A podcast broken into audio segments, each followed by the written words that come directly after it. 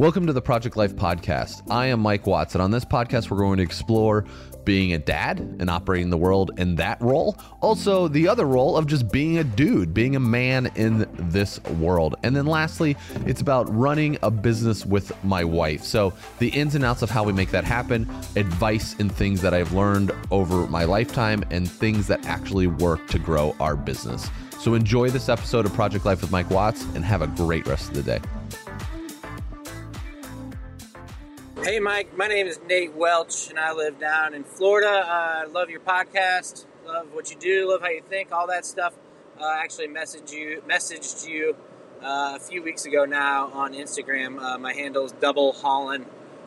Nate Welch is my name once again. But anyways, yeah, I just had a question actually about social media and Instagram and all that stuff. How do you manage to balance using that and staying up to date with that and not having it interfere with your work load or even your family time?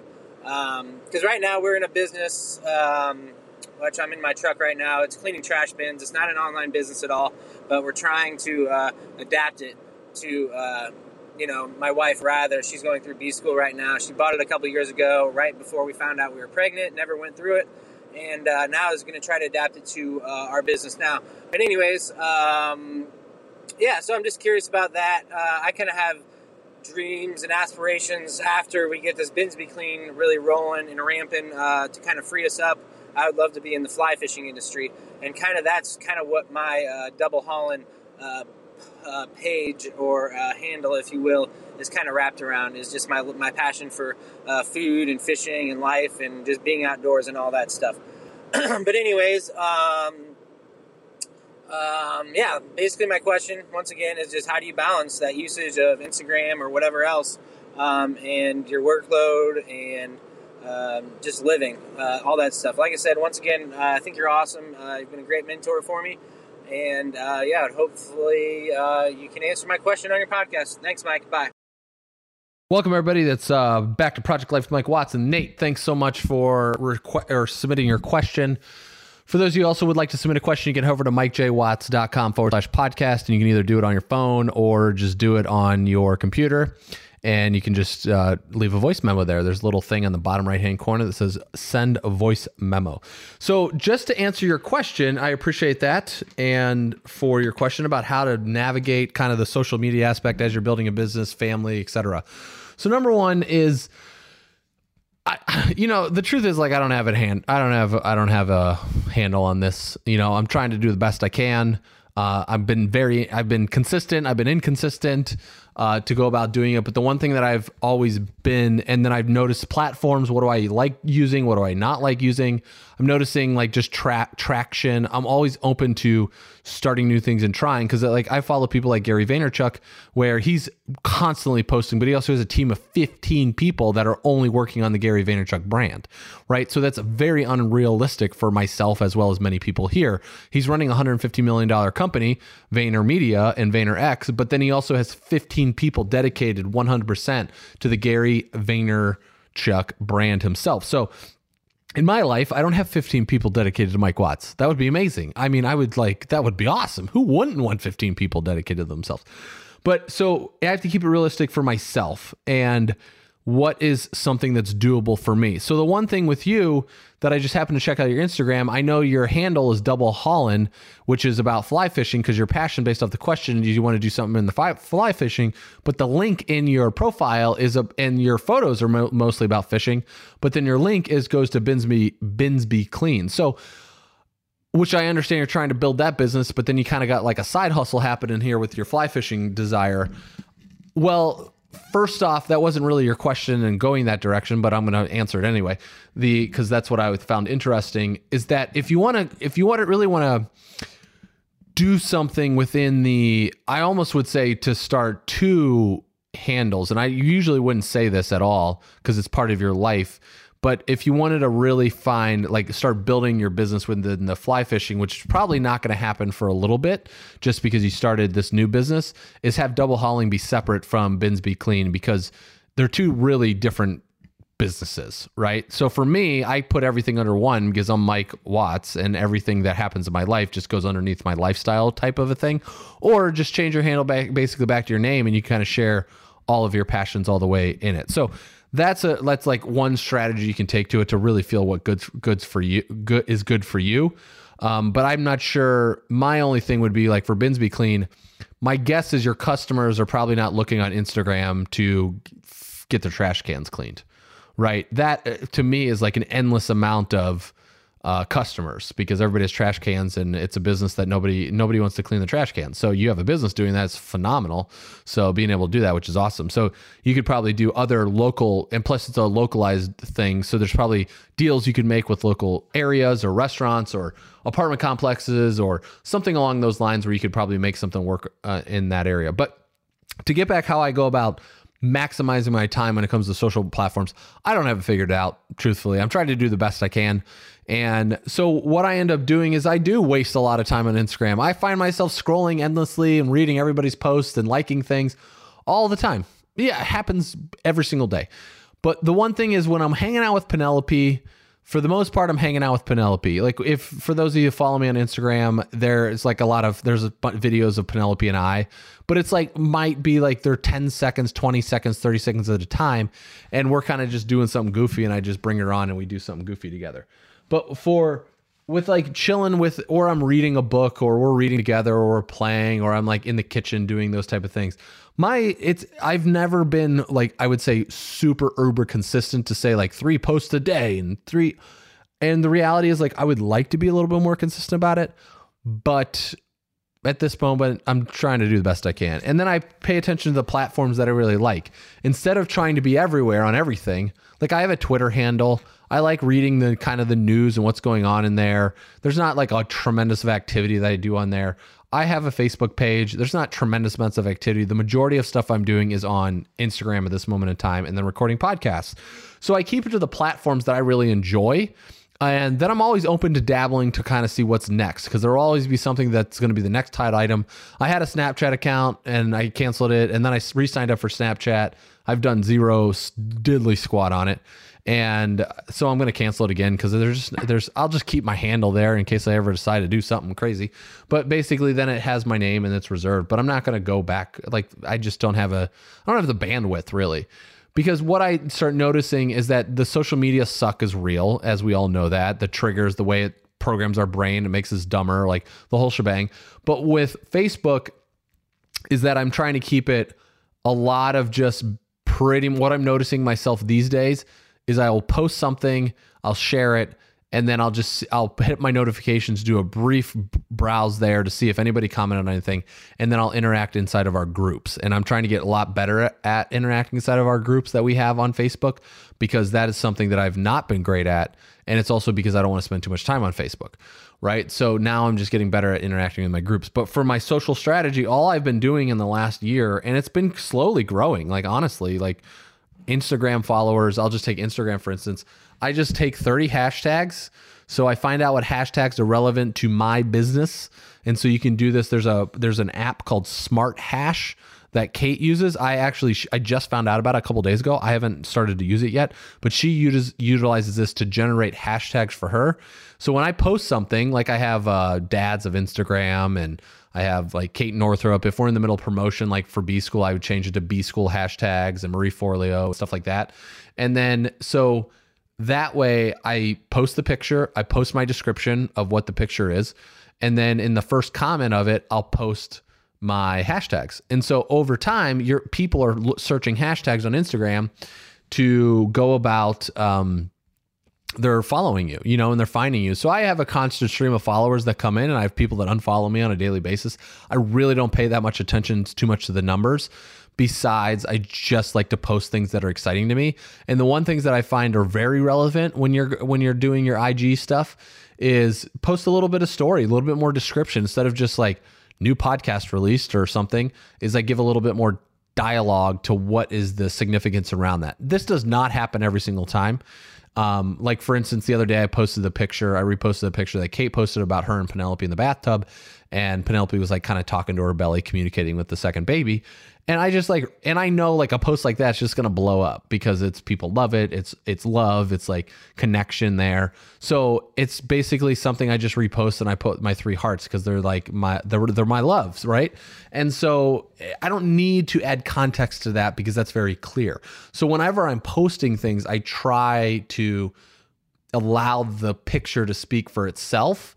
But like, for instance, if I'm reposting something about like Project Life with Mike Watts, I'll give a little context about why someone might find it interesting, you know, or a takeaway or a learning from that. So this is just a constant, you know, it's a constant thing that you have to find out in your own life of what's going to work from a social perspective for you. And I love Instagram storying. Like, I just love it. And then today I dabble in things. Like, I posted this picture on the Facebook stories because now you can share a story on Facebook just to see. I posted the weird filter to see what kind of reaction, how many people watched it, just to see what the audience level's like on there that's going to watch a thing. And it ended up like 30 people. I was like, okay, this is cool. Maybe I should do a little bit more on Facebook story. So it's always kind of dabbling back and forth with the two platforms. And then I want to get back into producing videos for YouTube. So it's just, it's this constant testing ground is the way I like to look at it. I don't let it overwhelm me. Sometimes I just don't feel like posting, so I don't. And I know regarding on what happens on social platforms does not determine the scale of my business. It does not determine where I'm going to go in the world. I look at it as an audience or a vehicle to put things in the world that people might resonate with and they might find interesting. And if all these platforms go away, so be it, they go away. But the biggest balance that or not even a balance, it's just like technology at this stage of the game in 2018 will be a part of our life the rest of our lives, right? The rest of our existence on this planet is going to be a use of some form of technology, at least in my lifetime, right? And it has been for decades and decades to come because it was like even the like Henry Ford invented the thing that I can't remember what it's called, the assembly line. That's a form of technology a long time ago, right? He invented that a long time ago. So that was a very complicated piece of technology that he invented, and the lines and the machines that was used to move the assembly line along. Like, it's always like the wheel that was invented as a piece of technology. Just where we are today, apps, social platforms, all of that stuff, it's going to be a part of our life. So it's how can we grasp and handle that on our day-to-day lives? Because that's how, for myself, it's like, I want to spend time with my family. Like, why am I even doing all of this stuff? Like, why am I even running a business, doing all this stuff? It was to create something that I could allow me to chill with my family, right? And so, yes, because Kate and I are public, like we put our lives on the internet to some degree, and it's in a public form. But it never affects, it'll never become, here's a great example. I just listened to this guy on a podcast recently. His name's Jesse Wellen.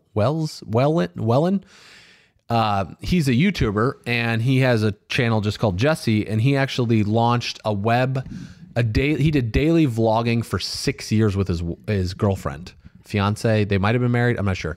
They're not together anymore. I don't think they ever got married, but they were his girlfriend, and they did it for 6 years. And what he said was, it was kind of the downfall of their relationship, actually, was the daily vlogging deal, because he said the internet started to dictate our relationship. And because of what we were doing online, and the audience and who was watching this stuff started to dictate what they were doing on a daily basis, and kind of how it started to corrupt. And it wasn't anybody doing anything evil to them, but it was how it changes your mindset of why you started to do things like this. And this is what social platforms can end up doing, which are harmful, but it started to manipulate their marriage to a certain degree, and it became views. And like, parents do this with their children. Well, they know their kids are going to generate more likes in a situation, so they manipulate the situation, which I never take that in consideration with Penelope. Anytime like we're doing something together, I try to make sure that we're in it or the story's in it, but I'm not doing it just for likes. I'm doing it to share a story about being a dad, right? Not a manipulation standpoint of putting my daughter on the internet in a form that will generate money for our business. Like, that is not what I'm going to end up doing. And there might be a time that Kate and I decide we're not going to put our Penelope on the internet anymore, right? Because as she gets older and et cetera, and we talk about this on a regular basis, but the biggest thing when it comes to these tech world stuff and Instagram, et cetera, if it's affecting our marriage in any way, we talk about it. Like if Kate happens to spend too much time on her phone, or I happen to be on my phone too much, or whatever that may be, if we feel like it's affecting our marriage, we talk about it and we stop it. We change it. We do not let it become a problem. Like we don't have phones in beds. Like we just don't keep them in our bedroom. They're actually kept in our kitchen. Even if somebody was like, oh, I have a small apartment. It's just, who cares? Even if you have a studio, doesn't matter. Like it's just not on the bed table. It's not in the bedroom. The only time that it ends up in our bedroom, because we don't have clocks in our bedroom, is if we are getting on an airplane and I put the phone on the other side of the room with as loud as I possibly can, the volume. So I'll hear the alarm when it goes off, and then I have to get my butt out of bed and go turn the phone off. Like if we're going to have to go get it on an airplane, that's the only time the phone ends up in the room.